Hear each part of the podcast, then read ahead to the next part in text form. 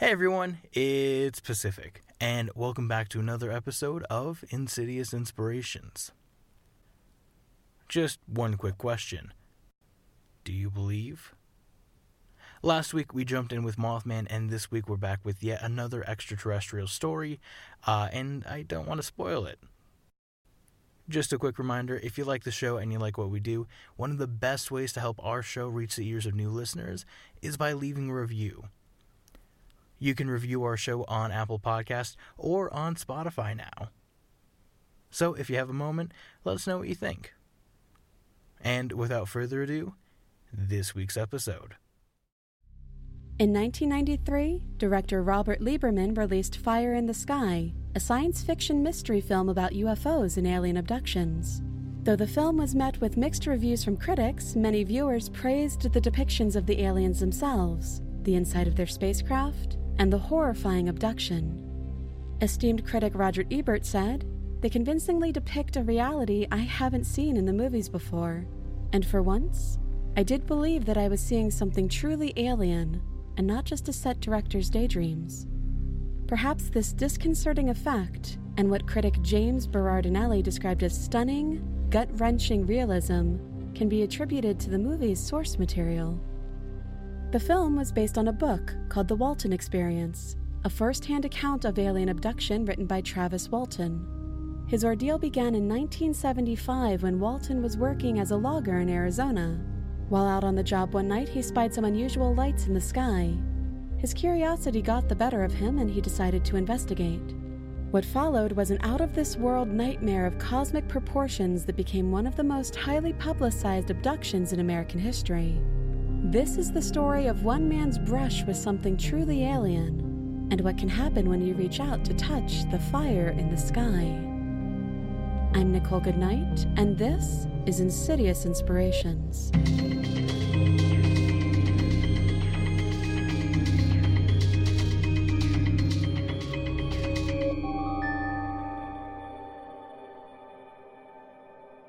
It was November 5th, 1975. And a seven-man logging crew was working a job in the Sitgreaves National Forest. Among this group was 22-year-old Travis Walton, there to work in the lush, dense forest, collect a paycheck, and go home. He had no idea that this simple job would change his life forever. It had been a long day of work, the sun was dipping down out of sight, and as the land grew dark around the men, the temperature was starting to drop. It was time to pack it in for the day. So they gathered their things and piled into the truck, packed in tight like sardines for the drive. As the truck rumbled along, the men noticed something peculiar, a bright light, cutting through what should have been almost total darkness. As the truck got closer to the light, they could make out its source. Something was hovering in the air, about 20 feet above a clearing. They couldn't believe what they were seeing. It was a large, saucer-shaped object emitting a high-pitched buzzing sound and giving off a bright light that stung their eyes to look at. The truck slowed as the driver, a man named Mike Rogers, struggled to take in what he was seeing. None of them knew quite what to say about it, but they had certainly never seen anything like it before. The silent awe inside the truck was broken by the sound of someone pulling the handle on one of the doors and stepping out into the night. It was Travis Walton, moving almost without thinking as his coworkers watched in shock. Should they stop him? Call out to him? "What do you think you're doing?" Mike finally hissed. But Travis didn't listen. He kept inching closer to the lights. They couldn't tell if this thing was dangerous, but by the time they thought to pull Travis back in, he was already running towards the flying saucer. Travis couldn't explain why he needed to get closer to the strange thing in the sky. He just did.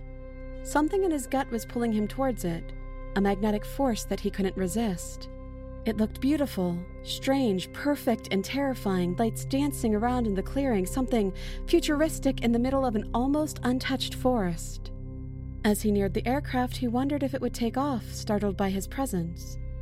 But it didn't. It stayed right where it was. He kept walking until he was standing right underneath the thing, looking up in an open-mouthed trance. There was an almost imperceptible shift in the air, like the crackle before lightning strikes, and then a blinding beam of blue-green light shot down from the ship, engulfing Travis in its searing glow. Travis flew into the air, knocked back over 10 feet by an invisible force that tossed his body like a rag doll. He collapsed to the ground and, terrified and unable to think beyond the panicked impulse of, "What if I'm next?" The truck full of loggers sped off and left him there, crumpled in a heap in the dirt. They would feel shame over leaving their friend behind later, but right now, there was no room for anything but fear. Their hearts were lodged in their throats. There was a ringing in their ears, and the truck nearly veered off of the road as Mike tried to steer with shaking hands. He drove the truck for about a quarter mile, then stopped it to catch his breath. In the rearview mirror, he could see the lights of the ship floating up, higher and higher until they blinked out of sight. Whatever it was gone now. With the apparent threat having disappeared, the men were suddenly overcome with guilt. What had they left Travis to face on his own? Would they find him still lying there, bent and mangled beyond recognition? Had the light burnt him, seared his skin like a blast of fire? They couldn't keep driving until they knew what had happened to him. They had to go back. Mike cranked the engine and turned the truck around. They made the short drive in silence, unsure of what awaited them. Finally, they saw it. There was the clearing Travis had wandered into. It was so much darker without the hovering lights, they had to squint through the shadows, turn the truck's headlights towards the area to get a better look. The ground was disturbed where Travis had walked across it, and there was the spot where he had fallen. But Travis was gone. No corpse, no blood, no bits and pieces of charred flesh. Travis Walton had disappeared into thin air. He was officially declared a missing person, and a thorough investigation began. Local residents put together a search party, combing the forest for any signs of the man, while police began to suspect foul play.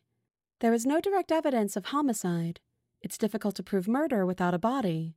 But clearly something horrible had happened to Travis Walton, and they wanted to find out who was responsible.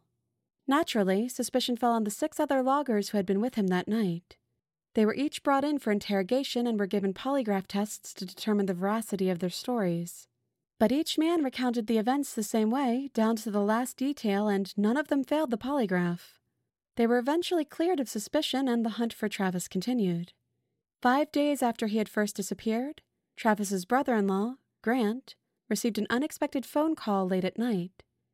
He answered and heard Travis's voice on the other end. He was calling from a phone booth in Hebrew, Arizona, and he had no idea how he got there. Grant and his brother Dwayne picked up a shivering, confused, 10 pounds lighter Travis and brought him home. One question lingered. Where had Travis gone? And what the hell happened to him? He sought help from a hypnotherapist to unlock the mystery of the lost time, and what he found was something no one could have predicted. If his memories were to be believed, he had been abducted and kept captive for 5 days by aliens. Up next, we learn about what Travis experienced during those 5 long days, the debate that surrounds his account of events, and the legacy of his abduction that endures to this day. But first, a word from our sponsors. If you're interested in listening to the show ad-free and getting access to bonus content, consider becoming a patron at patreon.com/insidiouspod.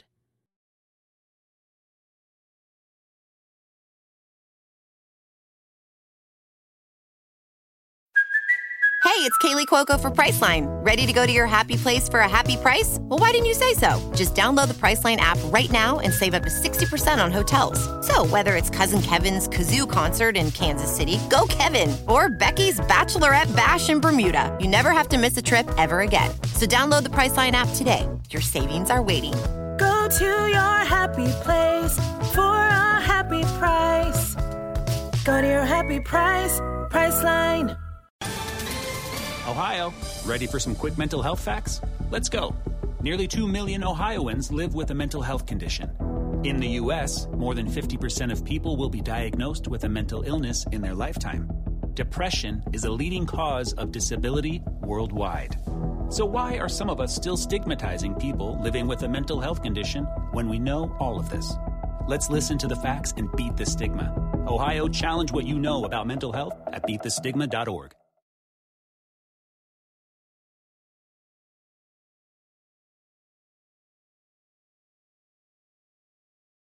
And now, back to our show.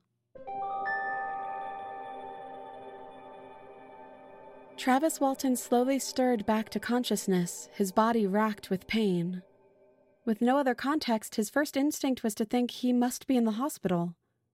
It made sense. He had lost consciousness out in the woods, and now he was waking up on some kind of examination table in a great deal of pain and while struggling to make sense of his surroundings.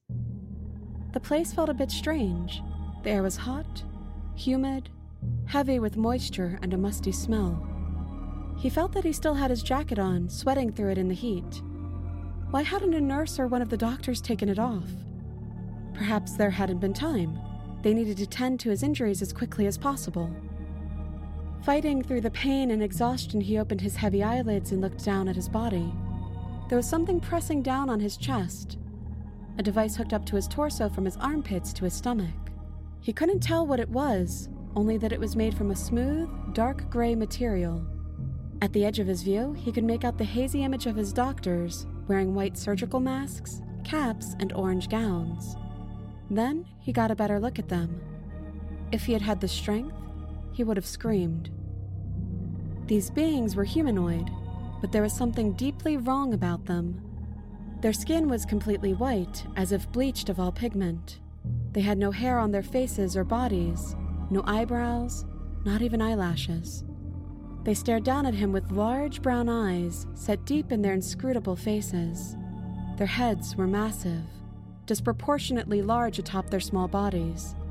He could see three of them in total, and though he knew he was outnumbered, his terror won, and he lashed out and hit one of the alien beings with the back of his arm. It fell into the one next to it, feeling the bizarre sponginess of its body. Though he was weak, his blow was effective enough to distract the creature. Travis pushed himself to his feet, the device on his chest falling to the floor with a crash. He stumbled backwards, unsteady on his feet, and knocked into a bench covered in surgical tools he had never seen before. All the while, he kept his eyes locked on the creatures, afraid to let them out of his sight. He had no idea what they might do to him, how they might retaliate now that he'd fought back, but his body was still weak, from his encounter with the beam of light in the clearing or from whatever they had done to him while he was unconscious, and his legs buckled beneath him. As he struggled to stay upright, the three pale figures approached him with unblinking eyes and outstretched hands. With a roar like a wild animal caught in a trap, Travis grabbed for a makeshift weapon. His grasping hands found a long cylinder made from something like glass. He tried to break it to make a sharp edge he could use to fight, but it wouldn't shatter. Still, he swung the cylinder wildly, trying to hold the entities at bay. Seemingly unperturbed by his outburst, they continued to advance towards him. They never spoke, never made a sound. They simply watched him and approached him with slow patience. Would he be able to fight them? They were smaller than him, but what if they had weapons on them, or some sort of hidden powers? He couldn't tell what they had up their sleeves. Then suddenly, the three aliens turned and left the room. Travis was alone, with only the heavy pounding of his heart, the cylinder still clutched in his hand, and a million unanswered questions. The rest of his time aboard the craft was made of fragments, little pieces of memory as he drifted in and out of consciousness. He was awake for only 2 or 3 hours in total the whole time he was aboard the ship, and he couldn't say for certain what was real, what was a dream, and what he had blacked out from the sheer trauma and stress. At one point during his time with the creatures, though, he caught a glimpse outside. He peered through a window and saw stars, infinite stars dotting the inky black expanse of space. He couldn't see the sun or any of the planets he recognized, not red Mars, or Saturn's rings, or the comforting green and blue of his own home planet. He was in space, he knew that much, but he had gone far beyond the familiar solar system he had learned about in school. He wondered if he would ever see it again. But the nightmare did come to an end. It ended as all nightmares eventually do, with someone waking up. Travis opened his eyes and found himself lying on the street, the pavement cold beneath his stomach. He looked up and caught a glimpse of a white light flickering off, followed by the outline of a round silver saucer floating in the air above the road, before it careened off into the sky and disappeared. As it flew off, it created a breeze that shook the pine trees and blew the dry leaves on the ground into a flurry. Then it was gone, and Travis was alone once more. He was on the highway, that much he could tell, but there was no one around to ask for help. He ran down the road looking for someone, anyone, but there were no passing cars, and no one would answer when he knocked on their doors. Finally, he spotted an Exxon station and ran to the payphone. Thankfully, the operator didn't require a dime, and he gave his sister's number as quickly as he could. His brother-in-law answered, and after some pleading and insistence that this was not in fact a cruel joke, he came to pick Travis up. At first, all Travis could talk about was what he had seen. The creatures, their pale faces, their horrible staring eyes. Then he felt his face, and was shocked to find nearly a week's worth of facial hair had grown there. He remarked on the fact he had shaved only that morning and wondered what they had done to make his beard grow so quickly. His brother Dwayne was the one to break the news to him, saying, "Travis, you've been missing for 5 days."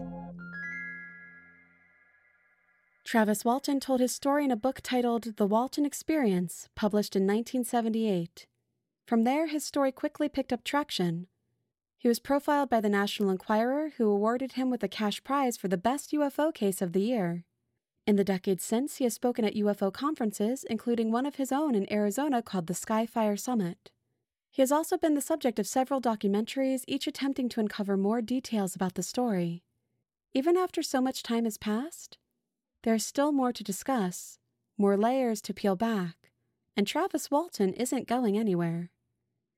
He told the Huffington Post in 2017 that the spacecraft had not just affected him, but it had changed the land around his abduction site permanently. About 15 years later, it was discovered that the trees nearest to where the UFO hovered had been producing wood fiber at 36 times the rate it had been in the 85 years before that. More recently, a complete core sampling revealed that this thickened growth was only on the side of the trees towards, or in the direction that the craft had been. Of course, as is the case with any claims of paranormal activity, there have been many skeptics over the years with their own takes of the Walton story. Michael Shermer posits that Walton and his team created the UFO story as a convenient excuse that just got too out of hand. The logging team had a deadline of November 10th to finish their logging job, and if they failed, then their pay would be docked by 10% off the original contracted amount. The only way for them to get out of this would be an act of God, or an unpredictable disaster of some kind that prevented them from meeting their deadline. Why would they fake an alien abduction instead of something more, well, believable? Travis and his brother Dwayne were longtime UFO enthusiasts, talking about the possibility of alien life all the time. The two brothers even had a deal that, if aliens ever came for one of them, he would insist they take the other as well so they could share in the experience. Shermer also points out that, only 2 weeks before Walton's supposed abduction, NBC aired the made-for-TV movie The UFO Incident, which was based on the 1961 abduction of Betty and Barney Hill. According to aviation journalist Philip Klass, who investigated the Walton case for his 1988 book UFO Abductions, none of the Walton's family members or co-workers were concerned for his safety during the 5 days in which he was unaccounted for. His brother Dwayne even said, "He's not even missing. He knows where he's at, and I know where he's at." Walton did pass a polygraph test provided by a UFO organization, but Klass points out in his work that Walton gave the examiner the questions ahead of time. Polygraph tests are considered relatively unreliable since they measure psychological responses that can be impacted by other factors than deliberate deception. Still, it was notable when many years later, Travis Walton appeared on the reality television show Moment of Truth and was this time determined to be lying about his abduction. Shermer reached out to Walton for his side of the story and received this response: "I normally would not have ever agreed to be on such a show. After my fellow crewmen and I passed the polygraph tests from the Arizona State Police Polygraph Examiner, I wrote in my book that I was done addressing that aspect of it. There the matter rested until last year when I received the bad news from my employer of 11 years that over 100 of those most recently hired, which included me, would be permanently laid off.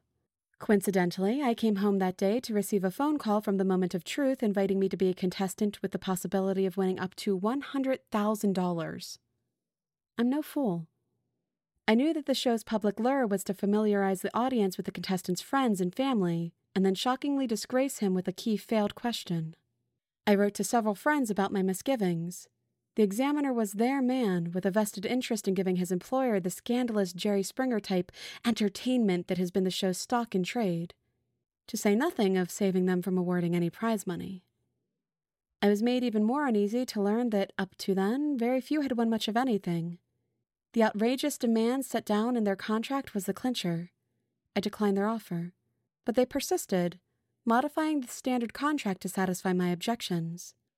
They said the rules were being changed to ensure more prizes would be awarded. My looming layoff pushed me to reconsider. I inquired as to whether good, accepted modern polygraph methods were being used. They assured me that was the case. I should have known better, but I figured all I had to do was tell the truth. Even if I had to make public something embarrassing like a personal business or marital mistake, and I would win top prize.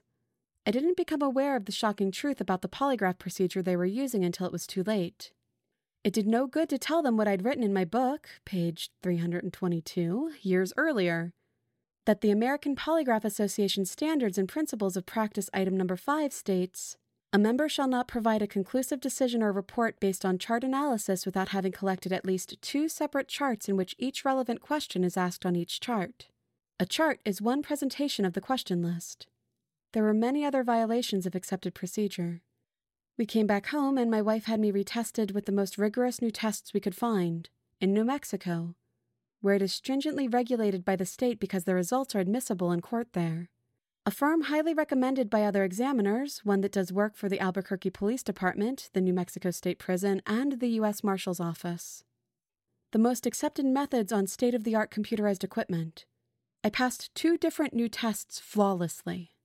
Debate about the reliability of polygraph tests aside, there are many skeptics who have come up with scientific explanations for the experience of alien abductions in general. Psychologists have suggested that alien abductees tend to be people prone to elaborate fantasy and confusing these fantasies with reality, either due to childhood trauma or hypnotic suggestibility. Hypnosis in particular is often attributed to creating false memories in patients, such as in the aforementioned Betty and Barney Hill case. Alien abduction stories have also been attributed to more physiological causes, including sleep paralysis and temporal lobe sensitivity. Sleep paralysis causes feelings of dread, immobility, and a sensation of pressure on one's chest, all sensations associated with alien abductions. Temporal lobe sensitivity, or the theory that some people's temporal lobes are more vulnerable to magnetic frequencies that can cause hallucinations, also produces similar experiences to supposed abductions. At the end of the day, we will never truly know for sure what happened to Travis Walton that fateful night, or during the 5 fraught days after. Even Travis himself has admitted to being somewhat unsure, knowing his memories were colored by his emotional state and the stress he went through. These days, Travis looks back on his former abduction with much kinder eyes. He now believes that he wasn't taken because of any malice or ill intent, but that it was more like an ambulance call.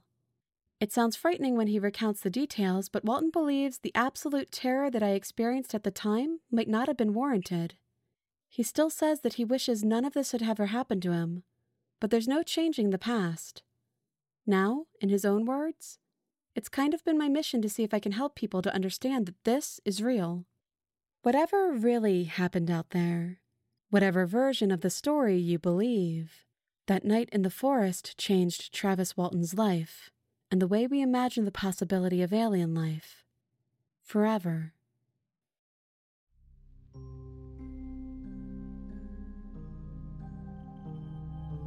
This week's episode was written by Addison Peacock. Our host and narrator is Nichole Goodnight. Our editor and musician is the incredibly talented Danny Sweet. I'm your showrunner, Pacific S. Obadiah, and our producers are Tom Owen and Brad Miska. And this is a Bloody Disgusting show. For more information, visit www.insidious.show.